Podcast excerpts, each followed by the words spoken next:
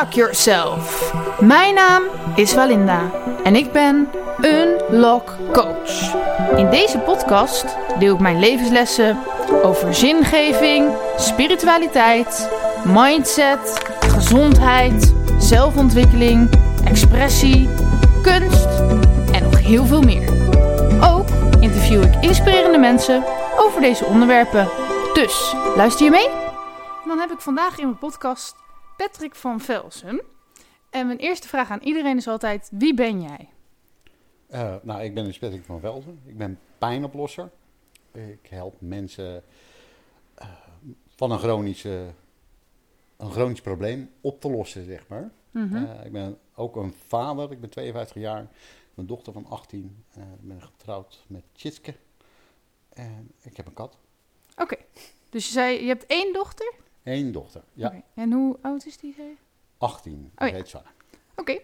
En wat is, je hebt het al een beetje gezegd door wat je doet, maar uh, wat is je missie op deze aarde? Uh, om ja, pijn en uh, Nederland pijnvrij en gezond is mijn missie, mm -hmm. zeg maar. En ja, dat wil ik eventueel ook wel uitbreiden naar buiten de Nederlandse grens uiteraard. Oké, okay, want Nederland alleen, dat, dat, dat is zo'n eitje. Nou ja, goed. Ik, ik, heb altijd zoiets van: uh, uh, je kunt jezelf belemmerende overtuigingen opleggen. -huh. Of je kunt gewoon denken: van nou ja, op zich is alles mogelijk. Zo is ook, ja. heb ik dat bereikt wat ik nu heb bereikt. Qua de resultaten die ik kan halen, zeg maar, met mensen, is wel door niet uit te gaan van belemmerende overtuigingen. Nee. Oké. Okay. Um, maar jij gelooft dan echt dat je heel Nederland pijnvrij zou kunnen krijgen. Als, als mensen dat zelf willen en gemotiveerd zijn, dan zeker, ja. Oké. Okay.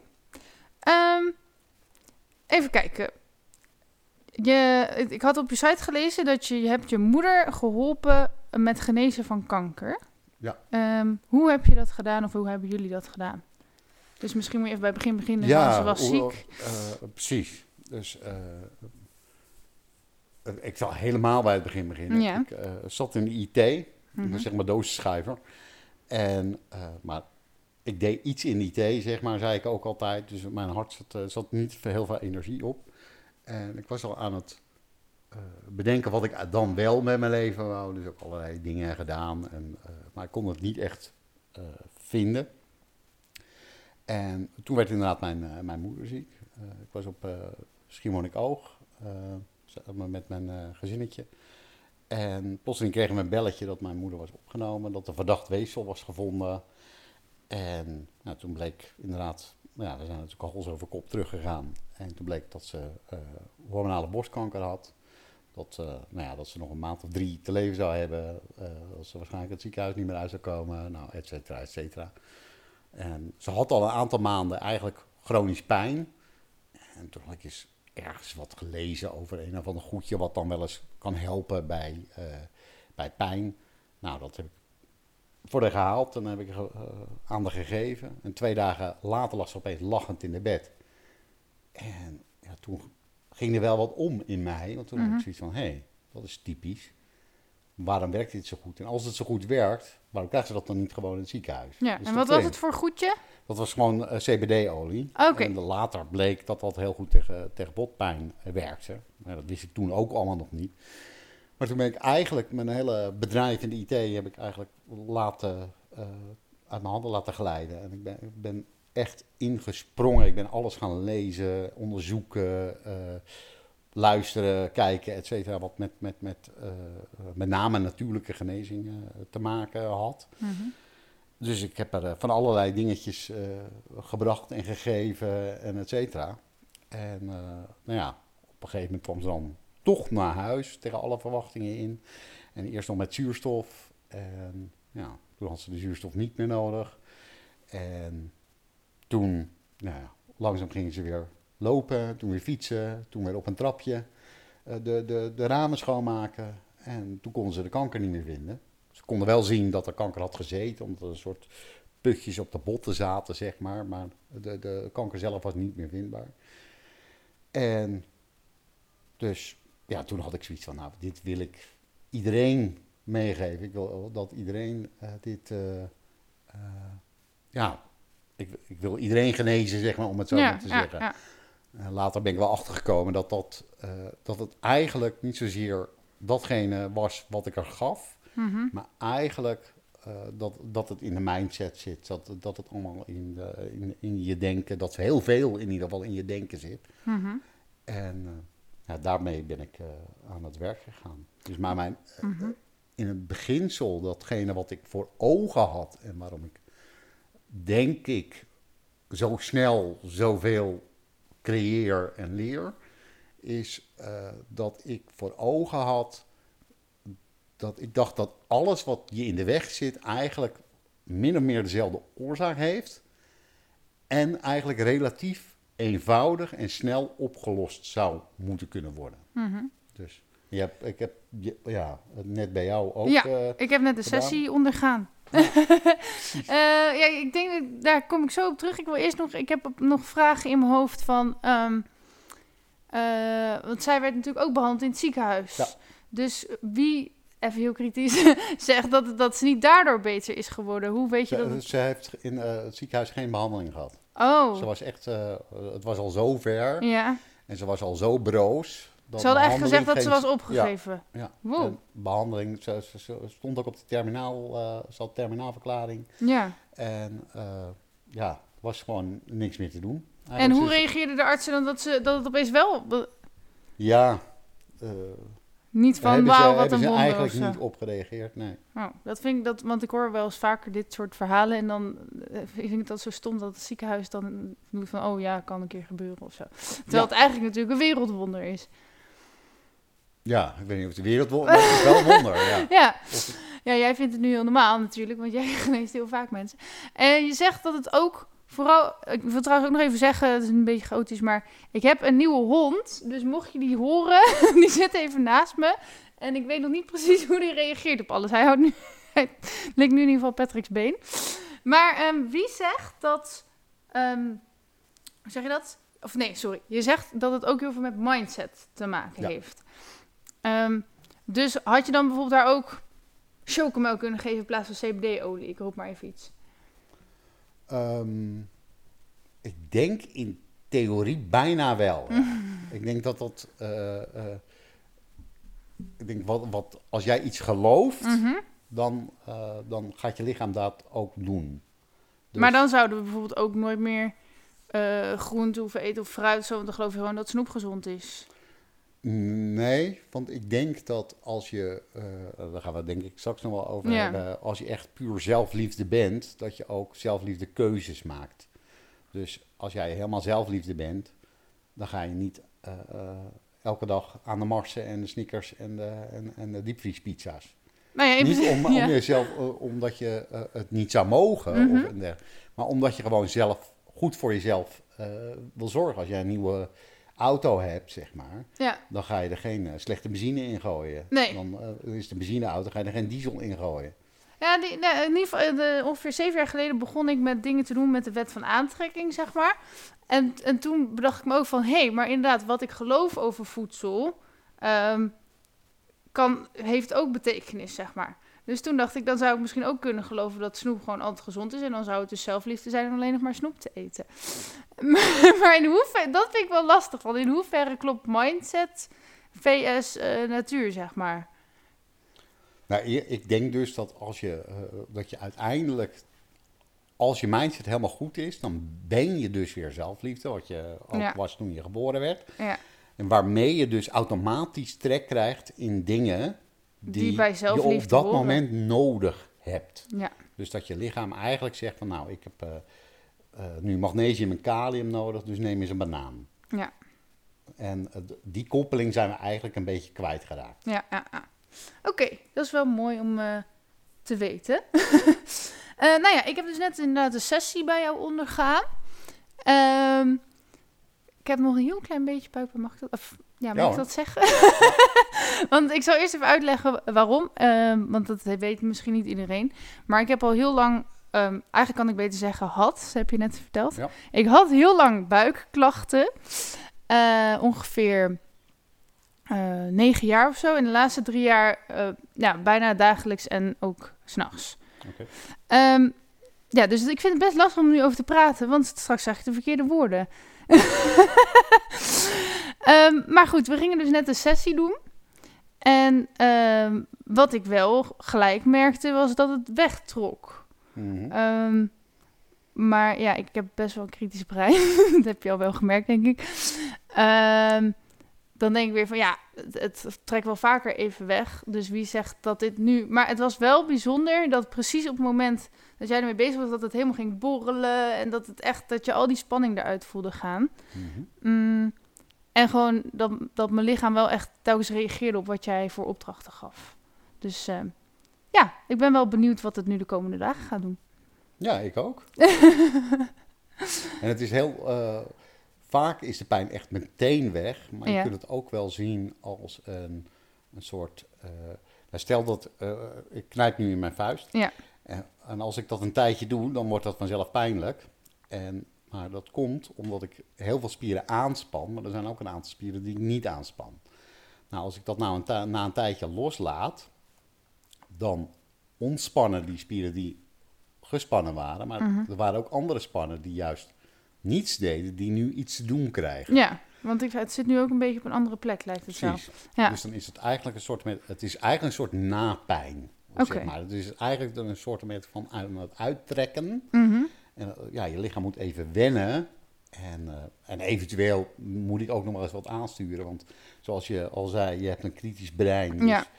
als jij eh, zeg maar gaat zoeken van, hé, hey, waar is de pijn? Of zou het niet, et cetera. Dan kan je jezelf ook weer dingen gaan aanpraten, zeg Ja, maar. dus, maar dat is best gemeen. Ja, niet dat jij er iets aan kan doen. Maar dat als je dus kritisch bent, dat is eigenlijk een hele goede eigenschap. Mhm. Ja.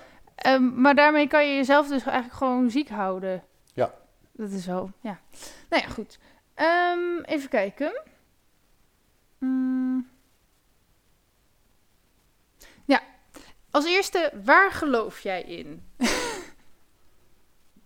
We Nou, komen zo nog wel terug op mijn sessie, ja, denk nou, ik hoor. ik geloof dat, dat eh, als de mens vanuit intuïtie leeft, Mhm. dus eh, je hebt eh, drie oudheden van het brein, om het zo maar te zeggen. Het oudste is het reptiele brein, dat zorgt ervoor dat je echt sec overleeft. Het tweede is het zoogdierenbrein, dat is ook je intuïtie en je zelfliefde. En het derde is eh, je ratio. Ja. En het, het, het is ook uit onderzoek wel gebleken dat mensen die eh, vanuit hun intuïtie leven en vervolgens daarmee hun ratio aansturen, dat die mensen gelukkiger en gezonder zijn dan mensen die vanuit hun ratio leven. Ja, En om, dat komt omdat het ratio, eh, eh, we dan de ratio onder, eigenlijk dominant maken. Mhm. En daarmee geleerd hebben om het, zo, eh, het in, intuïtie zeg maar, te onderdrukken. ja, En dat is, dus wat ik, waar ik in geloof, is dat als wij weer en al zelfliefde worden en zelfvertrouwen worden, dus vanuit intuïtie gaan leven en daarmee eh, de, de ratio aansturen, dat we veel minder belemmerende overtuigingen hebben en veel gezonder zijn. Je kunt, volgens mij, ik geloof dat je niet ziek kunt zijn als je zelfliefde bent. oké. Dus dat is dus eigenlijk een conclusie dat bijna iedereen die ziek is, die, die houdt per definitie eigenlijk niet van zichzelf, zeg je dan. Ja, je hebt geleerd Mhm. om zichzelf af te wijzen. Ja. Dus die hebben dat niet, die hebben dat niet besloten, Mhm. maar die hebben, ja, die, die eh, van jongs af aan, begint al heel jong, eh leren een overlevingsmechanisme aan en daar volgen eh, onderdrukte emoties Ja. en dan belemmerende overtuigingen uit. Sorry voor de onderbreking, maar mijn intuïtie zegt dat die hond hierachter heel veel dingen aan het doen is. Dus misschien kan je uitleggen aan de luisteraars eh, wat je nou precies bij mij hebt gedaan. Behalve dus mijn pijn opgelost. Maar... Nou, wat, ik, eh, wat we samen gedaan hebben, want volgens mij heb jij eigenlijk zelf eh, voornamelijk het werk gedaan. Ik heb het een beetje begeleid en ondersteund. En vooral heel veel uitleg gegeven, waardoor je onderbewust eigenlijk bereid was om dingen los te laten en eh, anders te gaan doen. Eh, we hebben samen onderzocht waarom jouw lichaam doet wat het doet. Eh, wat daar de, de triggers voor waren, welke trauma's daaronder zitten. En die trauma's hebben we vervolgens verwerkt. Ehm, dat heb je ook zelf gedaan. En daar reageerde je trouwens prima op.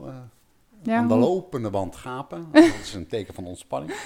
En eh, vervolgens hebben we eigenlijk aan je onderbewuste gevraagd om jou als een, eh, als een volwassene te gaan behandelen, zeg maar.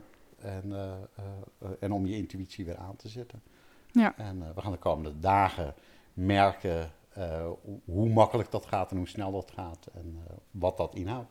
En heb je dan ook wel eens, ehm, want volgens mij werkte ik wel redelijk mee, eh, zeg maar.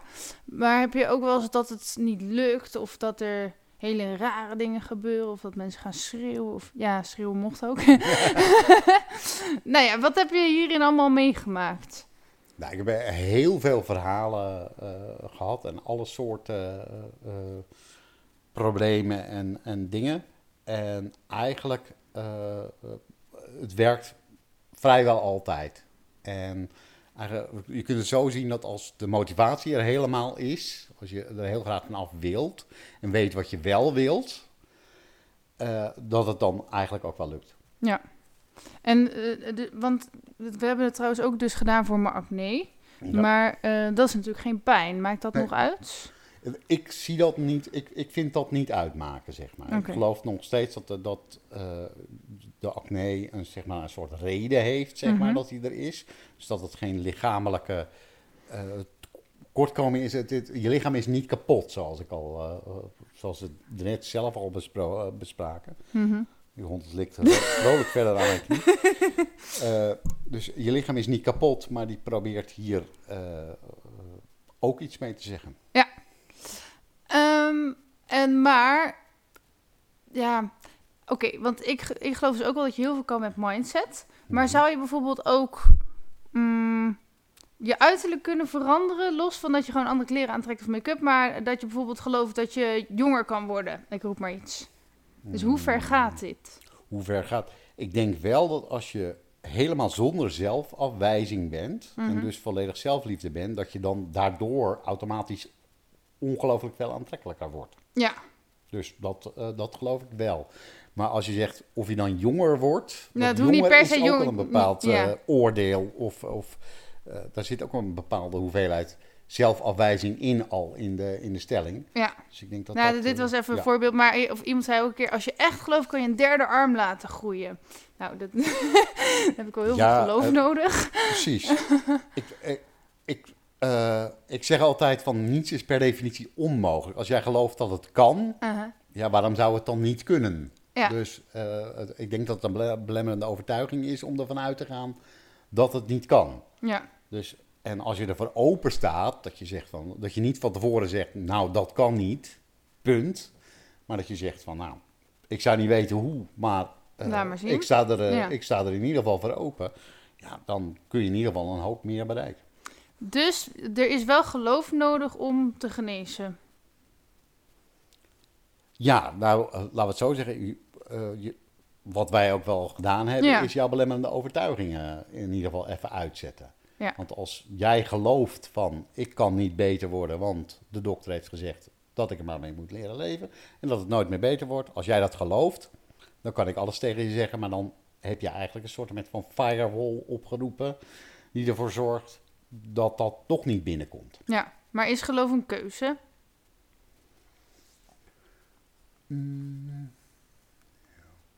Ik denk dat iedereen wel iets anders kan geloven, ja. Oké. Dus eh, uiteindelijk wel, maar het is niet per definitie even zo van, oh, geloof jij even gezellig even Ja. wat anders op dit moment. dus daar is wel een bepaald, ik denk dat als je eh, het onderzoek wil aangaan en het wil, wil onderzoeken en het eh, kijken wat het doet, zeg Mhm. maar, dan, als je de nieuwsgierigheid en de motivatie hebt, dan gaat het wel lukken. Ja. Maar als je, de, als je de motivatie of de nieuwsgierigheid niet hebt, omdat je bepaald belang hebt bij die belemmerende overtuiging, Mhm. dus dat die belemmerende overtuiging eigenlijk iets voor je doet, Mhm. hè, dat je ziektewinst hebt of weet ik veel wat, dan eh, ja. Dan kan iedereen dus genezen.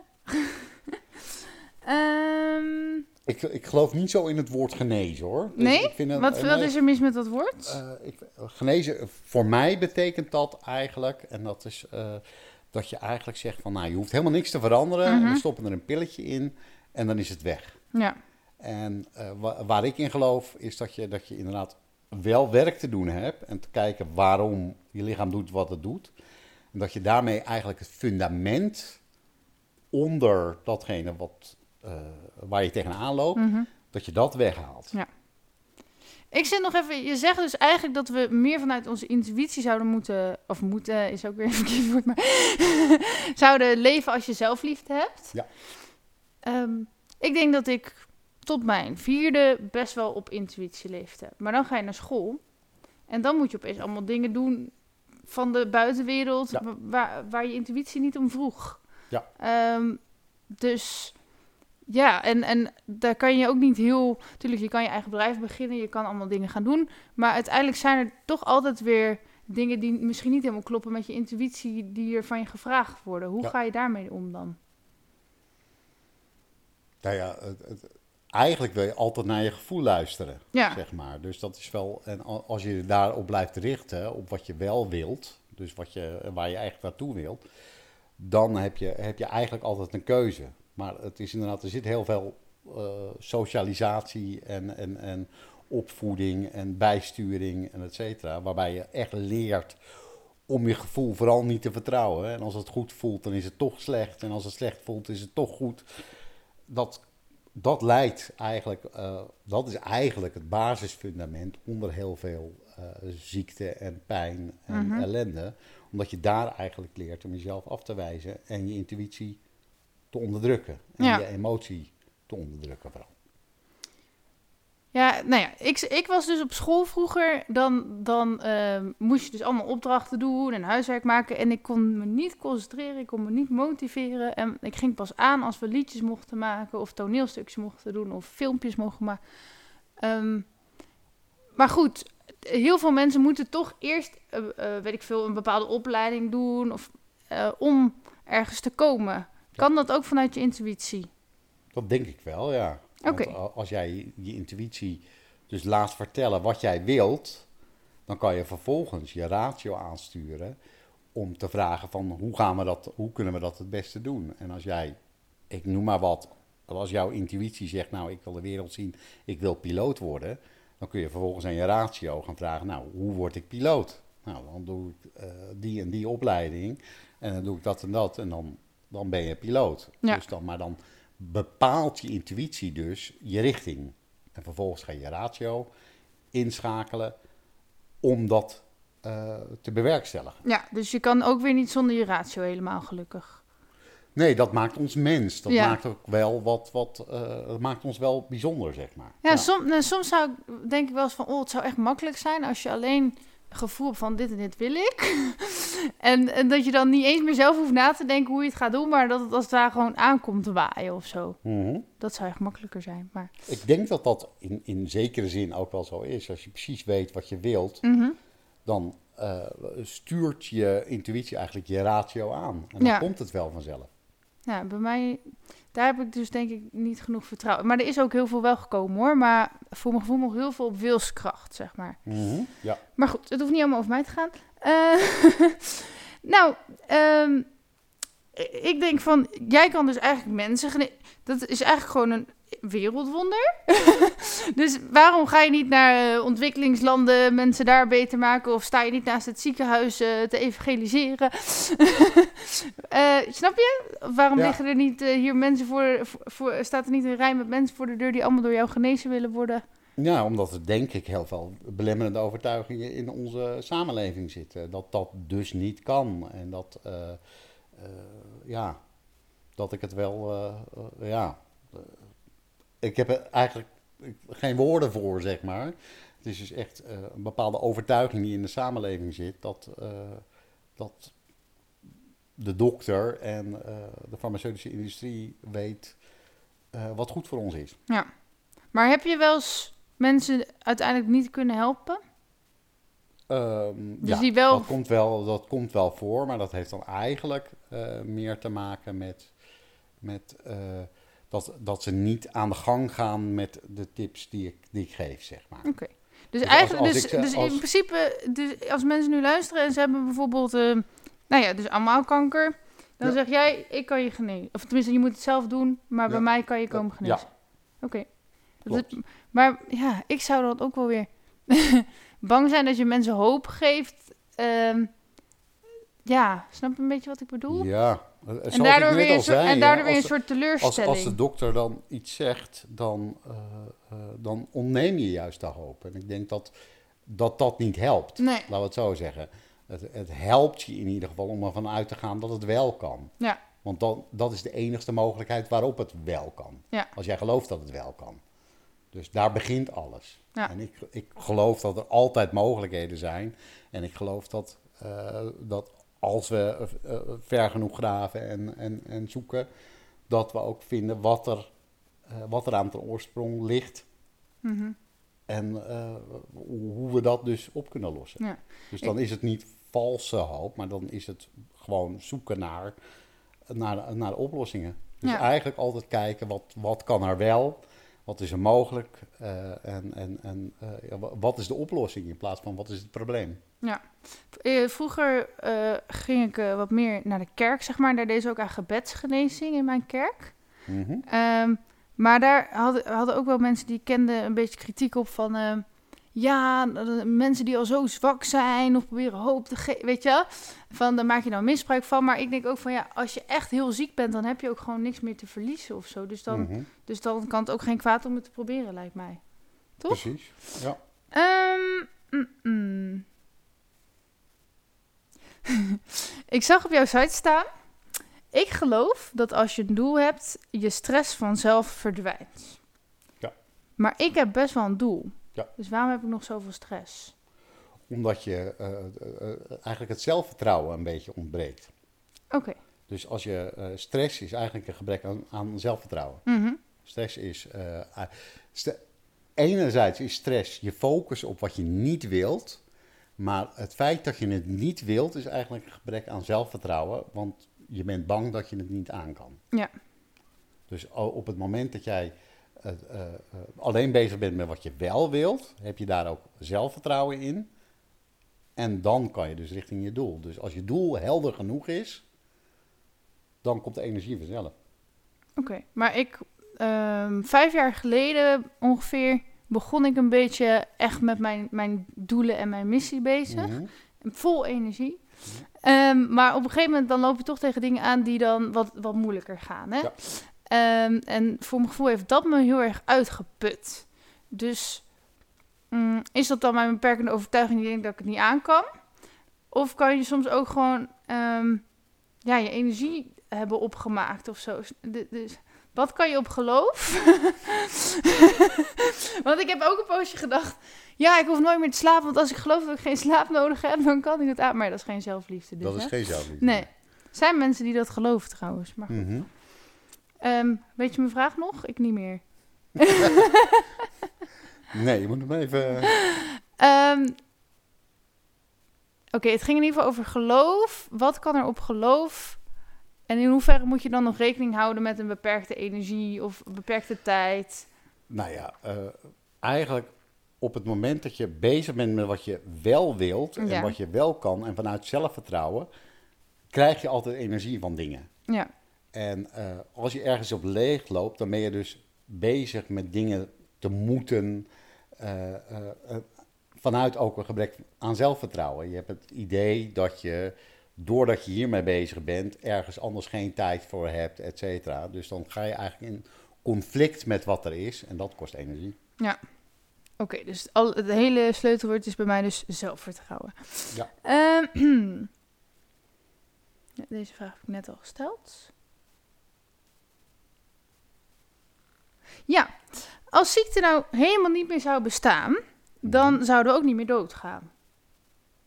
Tenminste, nou, misschien gewoon een keer in je slaap aan een hartaanval Mhm, of zo. ja. Maar, eh, maar heel vaak komt ziekte bij ouderdom kijken, zeg maar. Dus hoort ziekte niet gewoon bij het leven, omdat we uiteindelijk oud moeten worden en dood moeten gaan? Ik geloof wel dat eh, doodgaan bij het leven hoort. Mhm. Eh, dat is een hele, een hele goede motivatie om te leven. Maar ik geloof niet dat ziekte er per definitie bij hoort. Dus eh, wel een griepje of een, een, een, eh, dat soort dingen, omdat dat gewoon je, je immuunsysteem eh, eh, actief houdt. Hè? En nou goed, je kan zelfs zo ver gaan dat, dat je niet voor niks een ongeluk krijgt of zo. Maar dat, laten we daar even buiten blijven.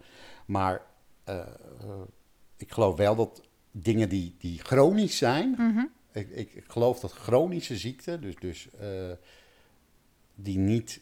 Um, hoe heet dat? ja, geen trauma, zeg maar. Dus, Mhm. dus eerste hulp. Ja. Dat ik geloof dat dat niet hoeft te bestaan. Want dat heeft eigenlijk altijd een andere oorzaak. Dat heeft altijd met een gebrek aan, aan, aan zelfvertrouwen of zelfliefde eigenlijk uh, te maken. Oké, okay. dus je kan ook niet een soort van vervroegd ouder worden of zo. Ja, ja, dat, dat ja daardoor. Daardoor, ja. ja. Maar goed, dus um, mensen van 90 die ziek zijn, um, zou jij die nog gaan proberen te genezen? Of zeg je van, die zijn nu richting de dood, dus daarbij hoort het wel? Ja, als zij super gemotiveerd zijn, uh, wie ben ik dan om, om uh, daar iets van te vinden? Ja, maar hoort het er nou wel of niet bij, bij de ouderdom? De, de chronische ziekte niet, nee. Oké. Okay.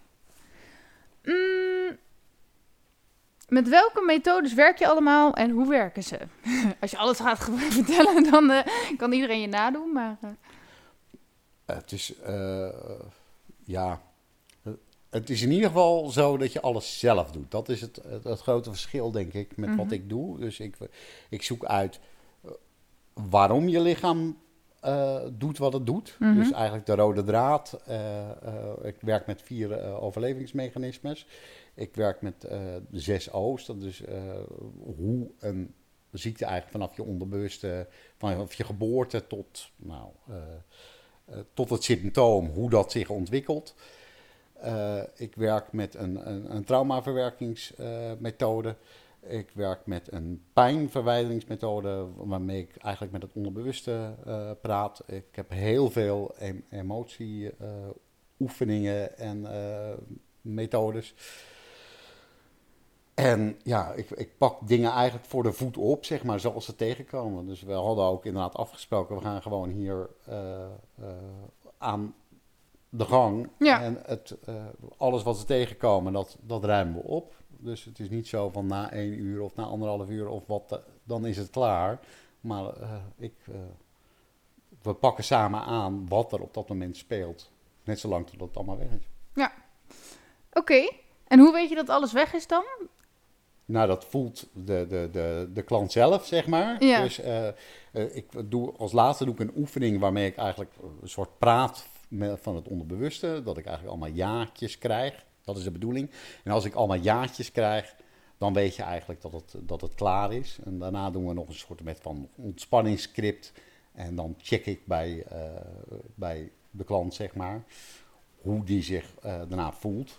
Dus of het, uh, of het inderdaad weg is, of het beter is, of het anders is. En, en ja, wat, voel, en daar, daardoor weet ik uh, of het klaar is. En ik kan het ook vaak aan het gezicht zien. Dat is vaak helemaal ontspannen, zeg maar. Ik kan het bij jou ook zien. Een Mhm. heel zacht gezicht heb je nu. Heel anders dan dat het uh, was toen ik binnenkwam. En, uh, dus Hoe was mijn gezicht toen je binnenkwam? Ja, wat, ja, wat meer gespannen, zeg maar. Ja. Wat, en nou zit er heel veel... Hij, hij, glimt ook een beetje je huid, zeg maar. Ja, dat komt door die lamp. Nee, maar... Oké. Okay. Uh, je bent ook nog coach bij 365 dagen succesvol, nog steeds? Nou ja, op, op uh, live events en dergelijke, dan, dan begeleid ik mensen die, nou ja, even in de in de knoop zitten of tegen een belemmerende overtuiging of een, zelfs een trauma wat, wat op, opkomt, zeg maar. Oké. Okay. Ja, dat klopt. En hoe ben je daar ooit gekomen? Gewoon naar Het gewoon als deelnemer, ja. aanvankelijk, ja. Leuk. Ik volg hun al heel lang. um, nou, we gaan even naar je persoonlijke leven, zodat mensen ook nog weten wie de persoon achter jouw bedrijf is, zeg maar. Um, hoe lang ben je al getrouwd? Ik ben, uh, even kijken, dan moet ik even... Straks krijg je op je kop van je drie, vrouw. Bijna 23 jaar getrouwd. Oh, dat is wel lang. Wat is het geheim, tenminste ik ga er maar even vanuit dat je een goed huwelijk hebt, van een goed huwelijk? nou uh, ja, ook weer oplossingsgericht werken, zeg maar. Mhm. Dus uh, blijven investeren in, in, in de relatie. En ja, in, in oplossingen werken. Want ja, je kunt wel nu weglopen omdat het niet werkt, maar dan kom je dat in je volgende relatie weer tegen. Dus dan kun je beter zo- zorgen dat het eh, Mhm. in deze relatie gaat werken. Ja, Ik wil niet zeggen dat elke relatie per definitie altijd ten koste van alles moet doorgezet worden. Maar het, het is- ik denk wel dat de intentie moet zijn van, hé, hey, is er potentie? En eh, wat kunnen we daar nog van maken? oké. En hebben jullie, hebben jullie ook met die relatieweekenden meegedaan en zo? Zeker, ja. Oké. En wat heb je daaruit geleerd? Poeh, ja. ja, echt wel heel veel. Gewoon echt eh, dat, dat eh, veel mensen die, die, die zitten in een relatie, maar hebben eigenlijk heel weinig tijd voor elkaar. Mhm. Dus echt, eh, de, kwaliteitstijd was geloof ik iets van 13 of 14 minuten per dag of zo. Dat je echt met elkaar bezig bent. Ja. Nou ja, al- als je... Ik denk dat je een betere relatie hebt met je telefoon dan meestal. Dat denk ik ook, ja. ja. Oké, en je hebt één dochter van 18, dus dat hoef ik niet meer te vragen. Ehm, vanuit welke filosofie heb je haar opgevoed en ehm, ja, hoe is je band nu? Ik mocht alles vragen, dus ik hoop dat het maar... Nou ja, maar, eh, helemaal goed.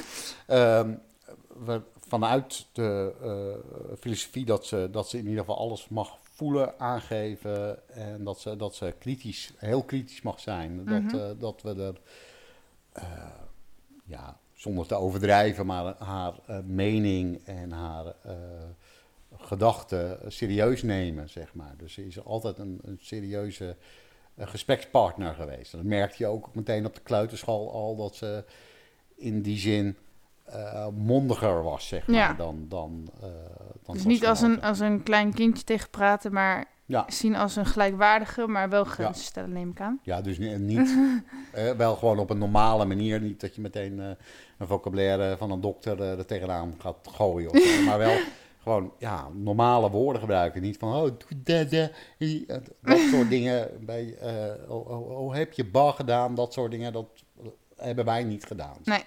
Terwijl ze wel gewoon kind mocht blijven. Ze mocht wel gewoon lekker spelen en lekker doen. Ze moest niet presteren. Nee. zo. Dat is ook, eh, denk ik, dat we dat altijd wel meegegeven hebben. Dat, dat wij eh, eh, presteren niet per definitie. We vonden het belangrijker dat ze gelukkig en dat ze eh, gezond en dat ze eh, ja, het leuk had, zeg maar. Ja, maar hoe voorkom je ja, presteren? Want het zit in ons onderwijssysteem. Ja. Ehm, om je diploma te halen moet je toch presteren. Ehm, ja, hoe, hoe houd je die balans dan, zeg maar? Ja, nou, eh, de, het onderwijssysteem is er gewoon. Dus, Ja. eh, maar wij eh, leggen er niet al te veel eh, Druk verder op. druk op. inderdaad. Dus, en dat, eh, dan is het verder aan haar of ze, dat, eh, of ze een hogere opleiding of een lagere opleiding Ja, of wat dan ook of sport. Of, Ja. maar Ja. dat mocht ze gewoon allemaal zelf weten. Daar werd ze niet in gepoest. En ehm, ja, ze is nu 18. Dus ehm, is je opvoeding een beetje gelukt? Ja, dat vind ik wel eigenlijk. Dus eh, natuurlijk heeft ze, heeft ze haar eigen demonen en haar, haar dingen. Ja. En eh, je kunt, als je alles goed doet, dan heb je het ook verkloot, denk ik. Want dan, eh, dan, dan eh, zijn ze totaal onweerbaar. Maar eh, ik denk dat er eh, heel veel potentie en heel veel eh, eh, ja, eh, mogelijkheden in haar zitten. En dat ze heel veel vaardigheden heeft. Want ik denk echt dat je, als je dus, ik heb zelf geen kinderen, maar als je dan een kind krijgt, heb je allerlei ideeën over hoe je het wil gaan doen. Maar ik denk echt dat het dan in de praktijk heel erg tegenvalt van je hebt tijd tekort, je bent druk, je bent gestrest. Of... Ja. Heb je verder nog huisdieren? Ja, eh, een kat. Oké. Die is zes jaar oud, of bijna zeven. En eh, eh, eh, ja, een, eh, Ja. gewoon een leuke juffelkat, zeg maar. Leuke vraag heb ik deze keer bedacht. Hè? Ehm, even kijken. Je weet veel over gezondheid en ook over voeding. Ehm, hoe is het eigenlijk je eigen eet- en leefstijl? Omdat je dus toch heel erg met die ja, mensen aan het genezen bent. Of zo noem. Oh nee, genezen was niet Ja. het goede woord. Pijn aan het oplossen bent. hoe voorkom je nou zelf dat je dan eh, daar last van krijgt? Nou ja, ik, ik, ik ben wel heel veel met, met eh, allerlei oefeningen. Ik heb alles wat ik ooit aan iemand heb voorgeschreven, heb ik allemaal een keertje zelf uitgeprobeerd. Oké. Dus ik heb nog nooit iets eh, gezegd van, nou, ga dat maar doen. Ja. Terwijl ik het zelf niet heb eh, gedaan. Dus ik weet uit ervaring wat, wat dat is. Ik ben er zelf heel veel bezig met, met, met, met bepaalde dingen, met, met affirmaties, met, eh, met mijn eigen mindset. Hoewel het onmogelijk is om jezelf te coachen overigens. Dus daar heb ik ook wel weer mensen voor die, die mij daar dan weer mee helpen.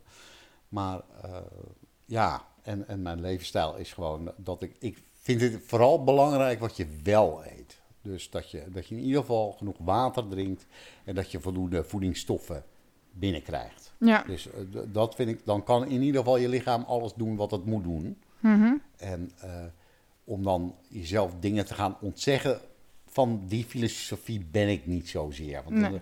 In, in, eh, de, ik mag niet, dat is volgens mij geen zelfliefde. Dat is een soort met van, eh, maar ik wil of ja. En doe je En nog aan sport dan, een, zeg eh, maar? Een, een eh, onderzoek. Ja, sporten. eh, ik ga, ga drie keer in de week, tenminste probeer ik in ieder geval, bootcampen. Mhm. We wandelen heel veel. En, ja, dat is het wel.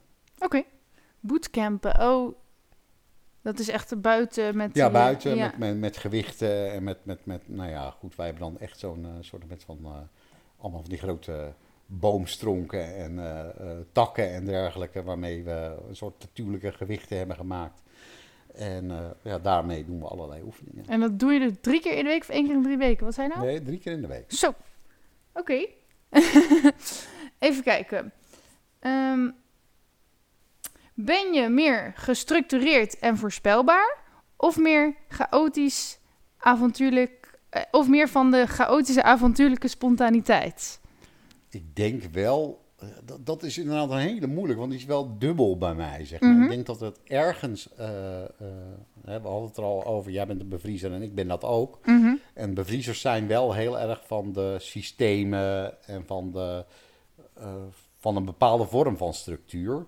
Maar aan de andere kant ben ik ook wel weer chaotisch en heel avontuurlijk. Dus het is wel, eh, het, is, het is dubbel. Ik denk dat iedereen het ook wel een, allebei Ja. een beetje heeft. Tenzij het echt eh, eh, dogmatisch is. Maar, dus ja, ik kan daar niet echt een, een duidelijk antwoord op geven. Maar je hebt wel, als je iets doet, het gevoel van... hé, hey, ik ben in balans en mijn planning Ja. klopt en mijn... Ja. Oké. Ehm, even kijken. Welke dingen in je bedrijf heb je uitbesteed en wat doe je zelf? Of doe je gewoon alles zelf? Ik doe de meeste dingen doe ik wel zelf. Alleen de boekhouding die heb ik echt al eh, uitbesteed. Goed Ja. zo. Tenminste, die vind ik ook nooit leuk. Ehm, hoeveel vrienden heb je? Hoe vaak zie je ze en wat vind je leuk om met ze te doen? Ik heb niet heel veel vrienden, maar wel hele goede vrienden. Dus eh, ik denk meer eh, kwaliteit dan eh, kwantiteit. Hoe vaak ik ze zie is, is best regelmatig. Ik zie eh, de meeste van mijn vrienden wel eh, twee of drie keer in de week. En eh, wat ik met ze doe, ja, sporten en wandelen, lachen.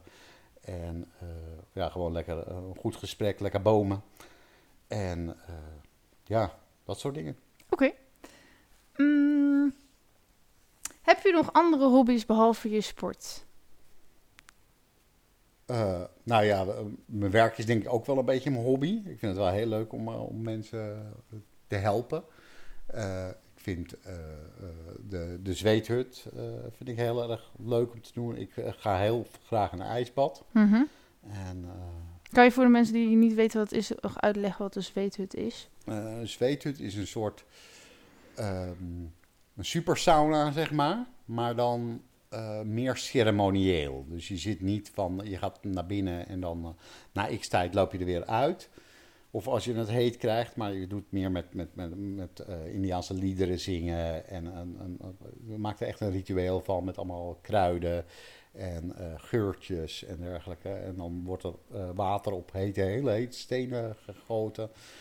En meestal gaat het ook, is er een beetje een thema voor een bepaalde ronde in een, in, in een hut, zeg maar. Ja, en dat doe je ook met 365 dagen of doe je dat Ja, ergens anders? eh 350 dagen heeft een, een eh, eh, eh, Eagle Lodges, zeg maar. Dat Mhm. is eh, van hun. En eh, ja, daar eh, doe ik ook wat vuurmannen en zit ik in de hut en eh, ja, dat soort dingen.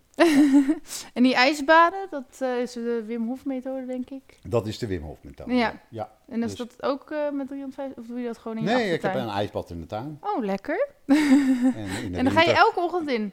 Ja. Oh, stoer. Ja. Ehm, en ge- geloof je dat het trouwens goed is voor iedereen? Want ik ben nu bijvoorbeeld dus bij een Ayurvedische arts geweest. Mhm. En die zei juist dat... oh nee, die zei dat helemaal niet. De acupuncturist zei tegen mij dat ik beter niet eh, geen kou kon hebben. Ja, dat is, eh, ik geloof wel dat het bijna voor iedereen goed is, zeg maar. Omdat het eh, ook heel veel met je mindset doet. En Mhm. het ook wel bewezen heel veel met je, met je lichaam doet. En het is heel gericht, zeg maar. Dus je bent niet de hele dag in de kou of zo. Je bent gewoon een, een, een bepaalde... eh, iets aan het doen, een aantal minuten, zeg maar. Ja. Om je lichaam een bepaalde richting op te duwen. En... eh, dus ik, ik zie dat anders, laten we het Ja. zo zeggen. Ik kan, me, ik kan me wel voorstellen als je, als je meniere hebt of zo, Mhm. dat, dat je echt, dan krijg je na zo'n ijsbad, kan je ook echt een soort met van, van, van pijnaanval krijgen, omdat je, je je vingers en je tenen niet goed doorbloeden. Ja, dan, dan moet je het niet doen uiteraard. Maar Nee. ik denk... Voor de nee, meeste mensen ja, is het wel goed dus. Zeker. Oké. Ehm, wat is je favoriete boek? Mag Ja. ook pas zeggen hè, als je geen antwoord weet.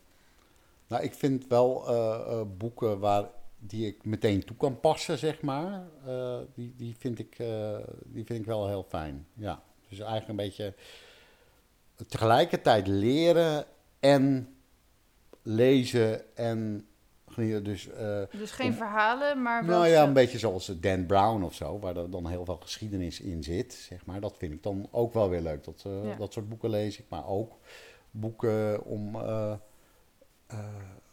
mezelf, te- om, om, om bijvoorbeeld heel om oplossingsgericht methodes, zeg maar. Maar dan niet een heel methodisch boek, maar dan meer dat je al doende en al spelende eh, dingetjes aan het doen bent, waardoor je het leert, zeg maar. Ja. Ik, ehm, ja, ik heb dus zelf altijd een beetje... ehm, dat ik heel veel nadenk over planning. Eh, maar misschien wordt het dan na deze pijnbevrijdingssessie anders. Want eh, we hebben geprogrammeerd dat ik nu meer vanuit mijn intuïtie ga doen. Maar ehm, ik vraag me dan eens af, je werkt.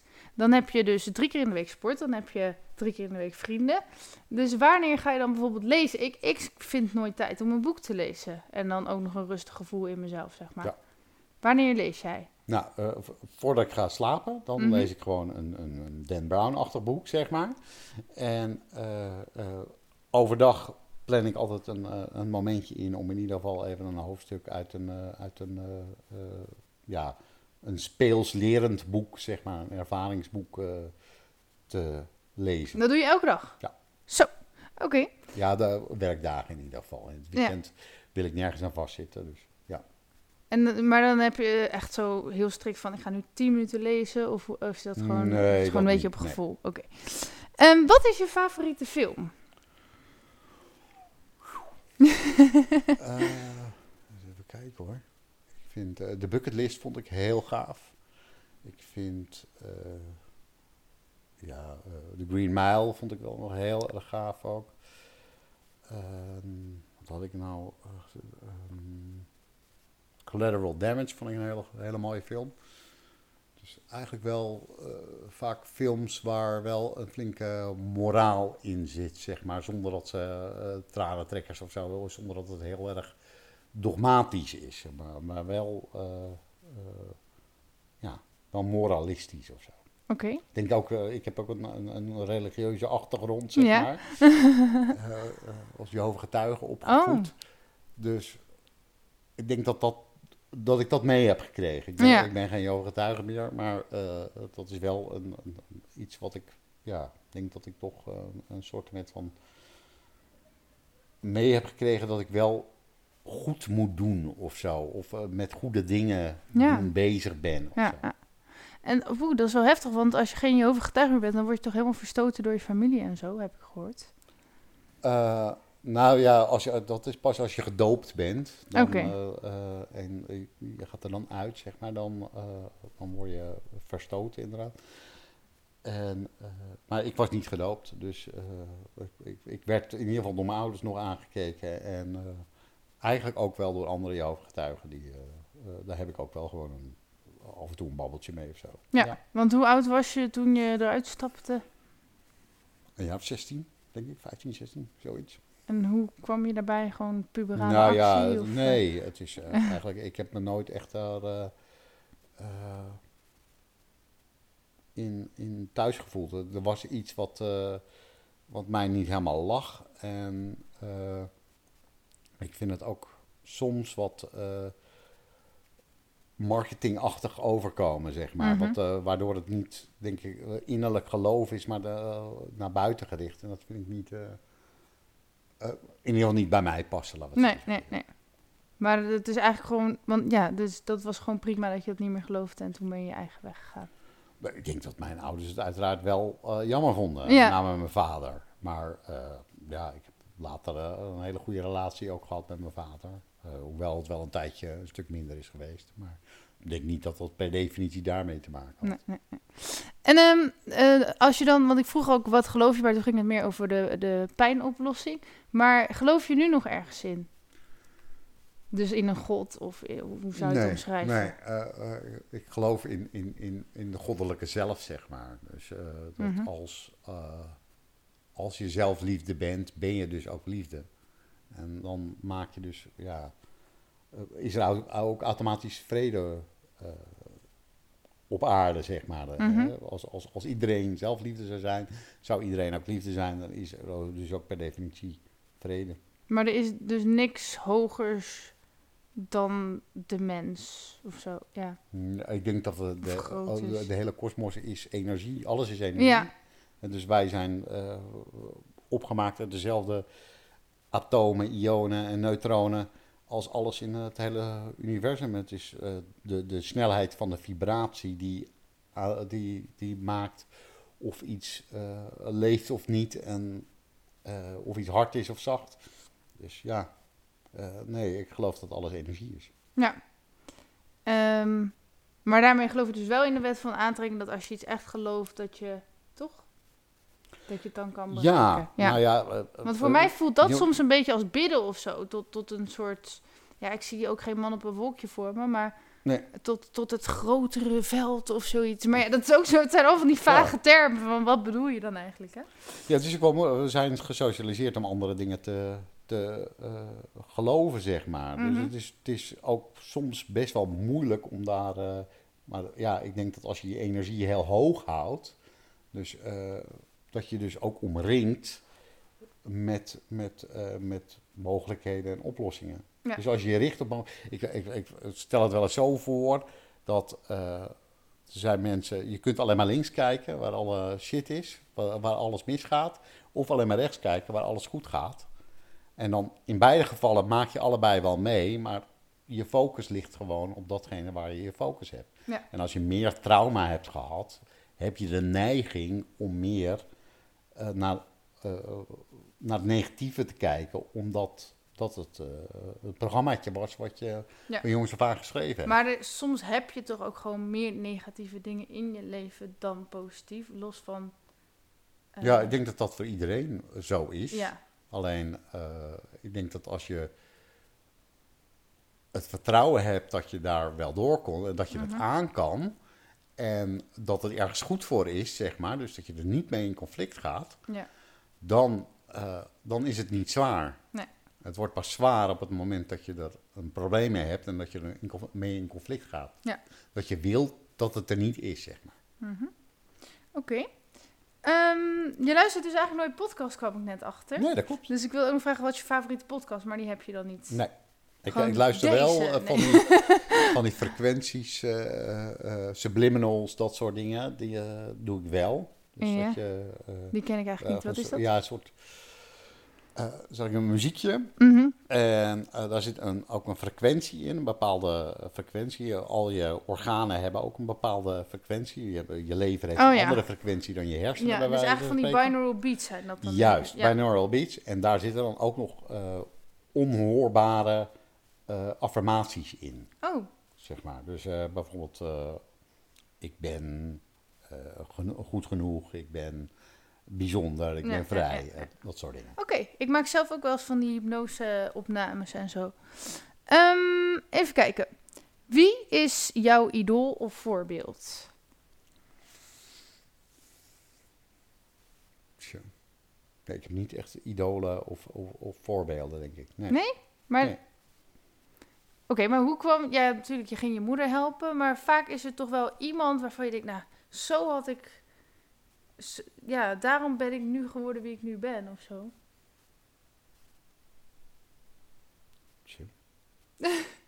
Nee, ja, ik, eh, ik, ik denk dat iedereen goede en slechte Ja, punten ja, ja. heeft. En, en eh, we zijn allemaal mensen en we moeten allemaal eh, naar het toilet. Maar er zijn wel mensen die dan bijvoorbeeld heel eh, tijdelijk heel inspirerend Ja, vind ja, of zo. Dus dat, eh, dat, heb, ik, dat heb ik wel. Oké, kun je er een paar noemen? Of...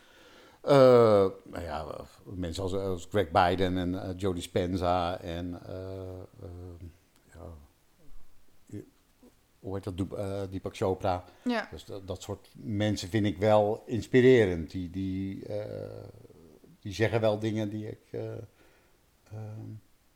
waar ik het wel mee eens ben. Ja. zeg maar. Ik ging een keer voor mezelf opschrijven van... Want ik ben best wel goed in mensen een beetje... ehm, ja, fan worden van iemand en mensen hoger maken, zeg maar, als soort idool. Dus ik ging een keer opschrijven van welke mensen vind ik nou helemaal geweldig. Dus ik ging weer opschrijven. En toen kwam ik erachter, want het ging ook gewoon over mijn vriendengroep en zo... dat gewoon mensen die ik niet zo goed kende, die vond ik helemaal geweldig. En toen dacht ik, wacht, volgens mij heeft iedereen ook een donkere kant, alleen die zie je dus niet. Ehm, nou ja, dus, dus toen kwam ik een beetje tot die conclusie van... ehm, vaak als je, als je helemaal fan van iemand bent, dan, dan, heb je, dan ken je diegene eigenlijk nog niet goed genoeg. Nee, precies. Dan heb je een soort met van roze bril. Ja. Een soort met van verliefd, ja, zeg maar. dat inderdaad. En omdat je, oh, omdat de informatie die je dan binnenkrijgt, komt door een bepaald filter. Ja, En eh, negatieve informatie wil je dan niet zien of kennen, ja. En dan filter je dat weg. En na lang genoeg vriendschap of eh, familie of zo, dan kom je er steeds meer achter. Ja, hond, je hebt even geen vrijheid. Ehm, even kijken. Ehm, dan heb ik de volgende vraag over met de kennis van nu, zo heet het. wat had je echt eerder willen weten?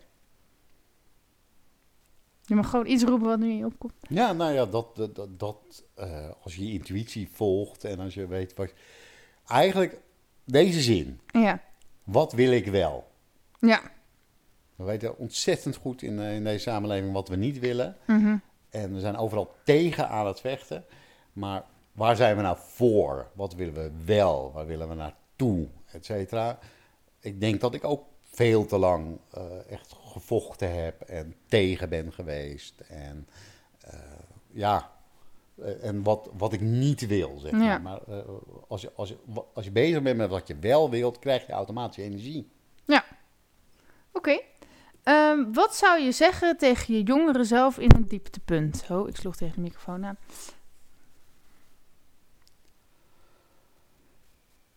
Misschien kan je eerst nog een dieptepunt omschrijven Een dieptepunt in jouw omschrijven. leven. Oeh.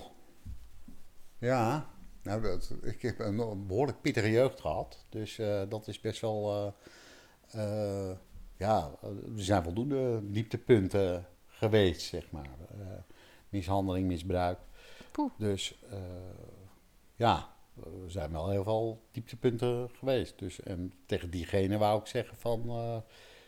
van ja, hou gewoon van jezelf. Je bent, je bent precies goed zoals je bent. Ja. Oké. Ehm, maar, maar was het dan in je gezin dat je al die dingen, heftige dingen hebt meegemaakt? Of? Ja. Oh, hond, blijf hier. en die wordt ook nu een beetje mishandeld, maar op een andere manier. Even kijken. Eh, wat wil je zeggen tegen mensen die nu heel ziek zijn en die de hoop een beetje hebben verloren? Eh, ja, hoop doet leven. Dus eh, kijk naar wat er wel kan. En ga eens onderzoeken van, hey, is er ooit iemand genezen van datgene wat ik heb? En wat heeft diegene dan gedaan? En eh, wat, waar ga ik me beter van voelen? Waar, eh, eh, waar krijg ik energie van? En wat wil ik wel? In plaats van, je gaat heel makkelijk, ik wil niet ziek zijn, ik wil geen pijn voelen. Maar dan, dan zit je dus per definitie qua brein in je, in, je pijnvermijding. Ja, En je wil die stand wil je omzetten naar eh, de genietstand, zeg maar. Dus eh, de beloonstand van wat je wel wil, zodat je ontspant. Ja. En dan gaat het automatisch al beter. ja maar goed, ik, eh, als ik me niet lekker voel. En het liefst zou ik ehm, naar feestjes gaan en op Ja. het podium staan zingen. Maar soms dan, dan wil dat even niet als je ziek Ja. bent, zeg maar. Dus ik denk dat heel veel zieken best wel weten wat ze willen. Alleen, hun probleem is dat ze ziek zijn. Dus ehm, Ja. ja, hoe doe je dat dan? Nou nou ja, kijken wat er wel is in ieder geval. Ja. En eh, vooral ook heel dankbaar blijven. Ja. Ook als het... Als het En eh, ook met kleine dingen, denk ik, hè? Zeker. Ja, Dus eh, blijf... We geven ook heel veel aandacht aan dingen die niet goed gaan. Hè? Eh, 99% van je gezondheid is prima. Maar we geven aandacht aan die ene procent die niet oké is. Dus, en door die, die shift, eh, wat je aandacht heeft, groeit. ja, Dus dan lijkt die ene procent, lijkt plotseling 99%. Maar dat is niet zo. Nee. En als jij zeg maar morgen niet meer kan horen, dan baal je daar flink van. Maar je Mhm. bent er vandaag niet dankbaar voor. dat Wat ik je wel kan hoor. horen. Ja, Dus dat geeft aan hoe, eh, hoe vanzelfsprekend we alles wat positief is in het leven en wat mooi is in het leven nemen. ja. En, eh, Maar goed, als je de hele tijd dankbaar moet zijn voor dat je en je kleine tenen doet en je grote tenen. Weet je, dan ben je, ja, dan ben je ook een beetje het, lang het bezig. helpt om, om te beginnen in ieder geval met die kleine dingetjes. Ja. En eh, gewoon te realiseren dat die dingen het allemaal wel doen. En dan kun je vanzelf groter, eh, dankbaar zijn voor grotere dingen. Voor al je vrienden en voor, eh, voor je lieve, voor je lieve Hond. hondje. en eh, vervolgens kan je zelfs proberen om dankbaar te zijn voor datgene wat er nog niet is, maar wat je graag wil dat er is. Oh ja, Omdat dankbaarheid trekt creëert en geneest. Cool. Ehm, nou, ehm, ik heb dus een poosje geleden openbaar gemaakt dat ik wat lichamelijke klachten heb. Want ik vond het ook best wel moeilijk om te zeggen, omdat ik zelf ook weer mensen help. En dan wil je, ja, mag je dan nog wel mensen helpen en zo? Dat is trouwens ook een goede vraag. Maar ehm, ik kreeg toen heel veel tips van mensen. ehm, van wat je dan zou moeten doen. Mhm. Ehm, maar hoe weet je nou wat je wel en niet moet doen? Want je krijgt zoveel input. Wat, wat adviseer je daarin als je ziek Nou, bent? goed naar je gevoel luisteren. Mhm. En sowieso alles wel eens een keertje doornemen. Ja. En kijken van, hé, hey, zit er misschien iets tussen? En dan, eh, bij mij is het altijd zo geweest dat als ik dan een, een, een lijstje met dingetjes, dan, dan trekt iets me gewoon op een bepaalde manier aan, zeg maar. En dan ga ik daar naar onderzoek doen. En dan ga ik eh, kijken van, hé, hey, wat is dat eigenlijk? En et cetera. En dan blijkt dat eigenlijk bijna altijd te kloppen. Maar eh, ik denk dat het in ieder geval helpt om te kijken van, nou, ik krijg die feedback niet voor niks, zeg maar. Laat ik eens kijken wat, wat het eh, voor me betekent. Dat wil niet zeggen dat je dus alles moet doen. Maar ja, lees het allemaal eens even door en kijk dat. en voel gewoon van, hé, hey, krijg ik hier meer energie van of krijg je minder energie van? S- Soms, ja, je moet, je moet dit en dat en dat. En dan voel je energie gewoon wegzakken. Ja, dan weet je, Ja. dat, dat is het niet. Nee. En als je er meer energie van krijgt, dan weet je al van nou, daar zit misschien wel wat. En dan kun je daar wat meer energie in stoppen. Mhm. Ehm, stel, je wil even je verhaal kwijt. Dus ik ga nu vanuit er allemaal eh, mensen zijn die ziekte ervaren. Ja. Eh, stel, je wil even je verhaal kwijt omdat je gek wordt van de ondraaglijke pijn en ellende. Is, het, is dat dan goed om te doen? Of trek je er daarmee juist nog meer van dat aan? Eh, ik denk dat, dat eh, je wilt sowieso niet dingen wegdrukken, zeg Nee. maar. Als, als er iets is, dan mag dat er gewoon zijn, zeg maar. Dus Mhm. dat wil je wel toestemmen. En dus kun je dat ook wel eens een keertje eh, uiten. Ik denk, als, als je daar behoefte aan hebt, dan moet je dat zeker doen. Ja. Maar niet vanuit. eh, ik zou dan wel zeggen van, joh, ik zou graag. eh, hè, het zou zo fijn zijn als het beter was. En wat zou ik kunnen doen? Het, hè, het zou fijn zijn als, als er iets was wat zou helpen. Want dan blijf je eigenlijk feedback of, of eigenlijk informatie naar je onderbewuste sturen om oplossingen te vinden. Mhm. Ja. Ehm, wacht, ik weet... Maar slachtofferschap Mhm. is geen eh, goed ding, denk ik. Nee, maar het is wel lastig om die balans te hebben. Want Ja. als je gewoon echt heel veel pijn hebt Ja. en dan... eh, Nou ja, wat ik wel een goede tip van jou vond, is ehm, eh, dat je bijvoorbeeld ook gewoon tegen de muur iets kan vertellen. Want het gaat vooral om dat je het deelt. Mhm. En niet per se met wie. Dat, dat maakt voor je brein dus niet uit. Nee. Maar ja, het is mensen gaan dan wel snel van, oh, je zit de hele tijd te klagen of zo. En dan, ja, dat is niet eh, wie je wil zijn. Mhm. maar goed, daar ben ik allemaal vanaf, want jij hebt me net genezen. Ehm, moet je, eh, ja, dus dat is eigenlijk ook de volgende vraag. Moet je pijn nou negeren of juist omarmen? Jij zegt, Toestemmen. dus gewoon omarmen. Ja, ja. Gewoon, hé, hey, wat wil die pijn me eigenlijk vertellen? En eh, ja, wat, wat, wat, ja, wat wil het mij leren, zeg maar. Dus ga, al- als je het gaat onderzoeken, dus gaat kijken van... hé, hey, wat gebeurt er nou eigenlijk in mijn lichaam? Wat voel ik nou precies allemaal, et cetera? Dan eh, ontspan je daardoor al. En dan wordt het, eh, wordt het al minder. Ja. Het wo- wordt omdat je, what you resist persist. Doordat je het niet wil voelen, voel je het juist meer.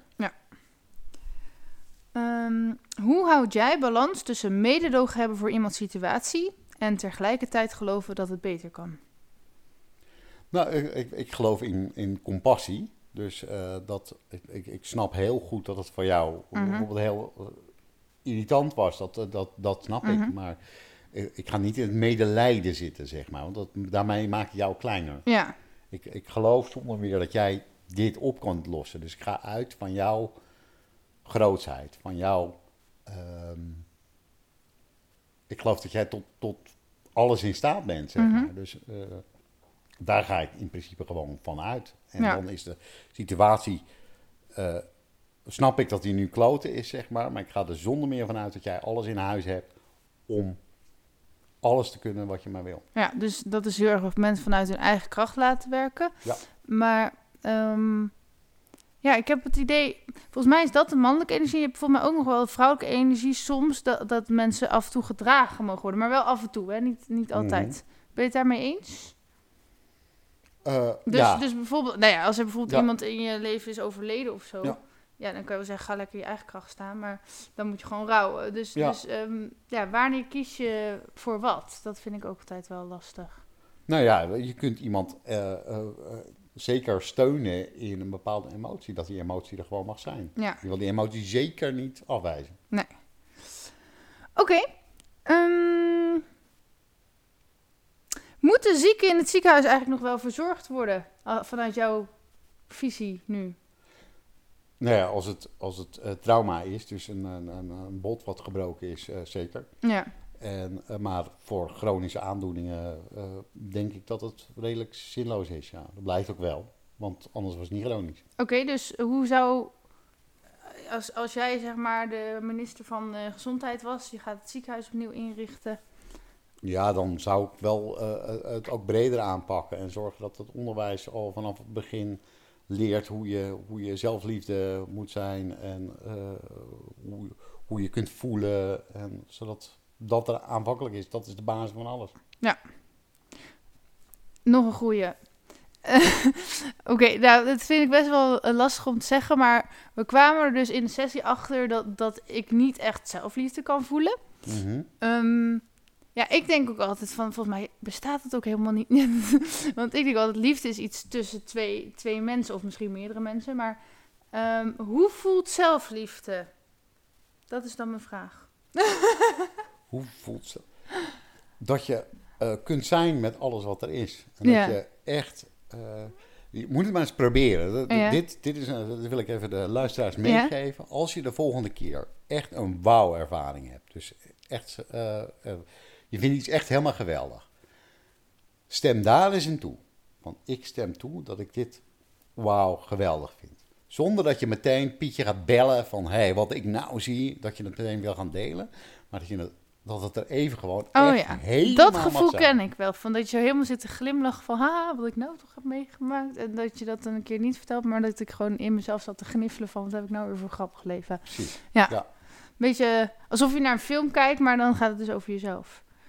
Oké. Ehm, moeten we ouderen of eh, gehandicapte mensen vooral alles zelf laten doen of vooral veel vertroetelen? Nou, ik, ik, ik denk dat je wel ook daar van eh, de grootheid van eh, de mensen uit moet gaan. Mhm. Dus eh, het kijken wat ze wel kunnen en wat er wel mogelijk is. En eh 1% is altijd beter dan 0%. Ja. Dus Maak ze groter. Zet ze in hun kracht. Maak ze zo groot als dat ze kunnen zijn. Eh, geef ze het gevoel dat ze bijdragen. en Dat ze, dat ze meerwaarde hebben. Dat ze bijzonder zijn. Dat zijn ze ook. En maak ze zeker niet kleiner. Ik blijf even in mijn balans eh, vragen. Moeten zieken juist doorzetten of juist heel erg lief zijn voor zichzelf? Gewoon eigenlijk allebei, hè? Dat is uiteindelijk het antwoord.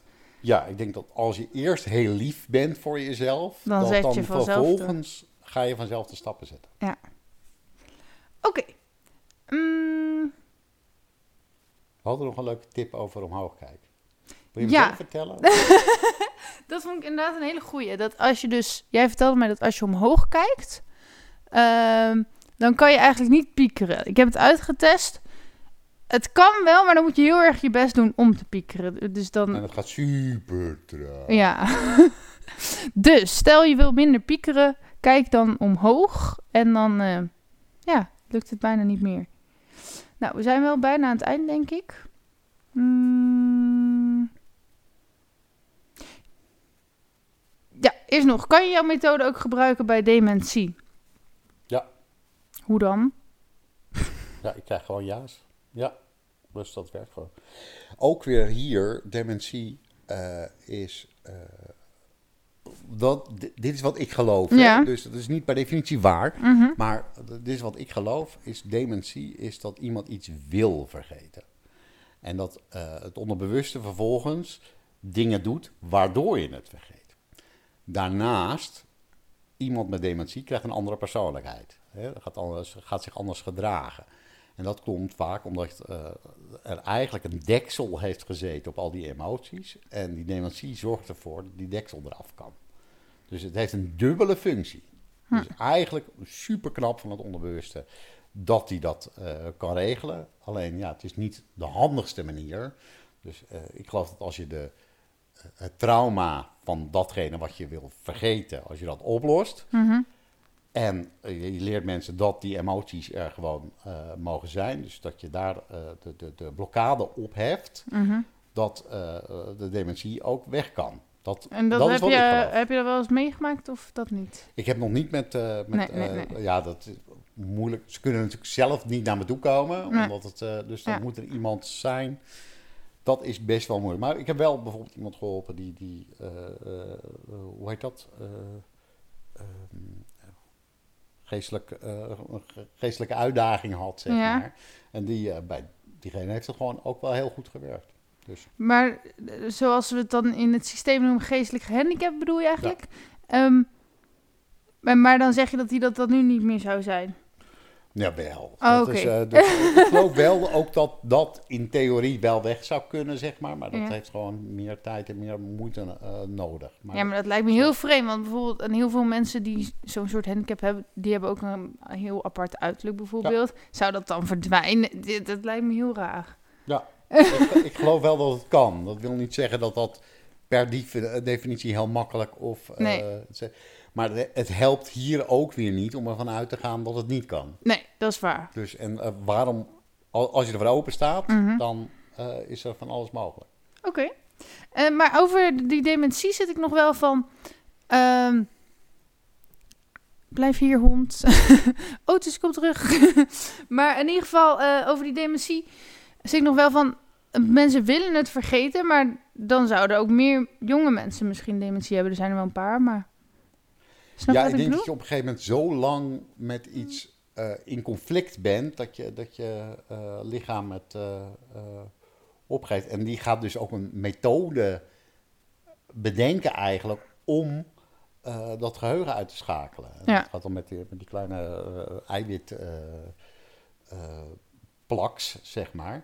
En ja, dat duurt gewoon een tijd voordat dat opgebouwd is. Ja, dus dat hoort even daar. Ja, ik snap het daarom op oudere leeftijd. Oké.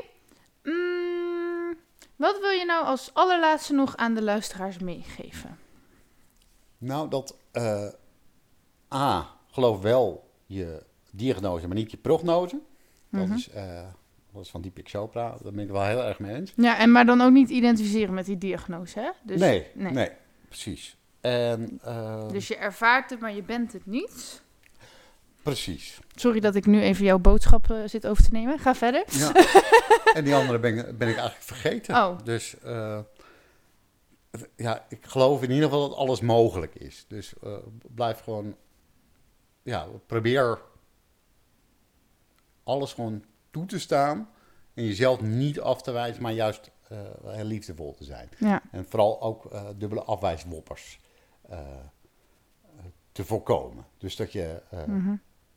Jezelf afwijst omdat je jezelf afwijst. Ja. Dus dan krijg je een soort... soort ja maar eh, hoe stop je daarbij? Dat is lastig. Nou, het herkennen dat je, dat je het doet. Mhm. En er dan voor kiezen om iets anders te... eh, Maar wat kan je ervoor in de plaats zetten? nou ja, eh, wat wil ik dan wel? Ja, En en daarmee doorgaan. Ja. Oké. Mm, mm, mm. Waar kunnen mensen je vinden als ze jou nodig hebben? Of meer van je willen weten? En dan ga ik zo weglopen. Dat is niet omdat ik je saai vind, maar omdat daar de uitknop zit. helemaal goed.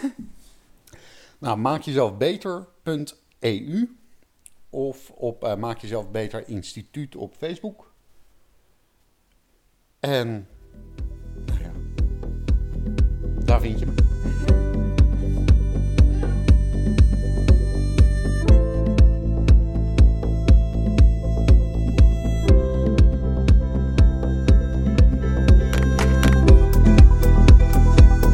Meer weten? Ga naar walinda.nl of volg mij op Facebook en Instagram. Doei!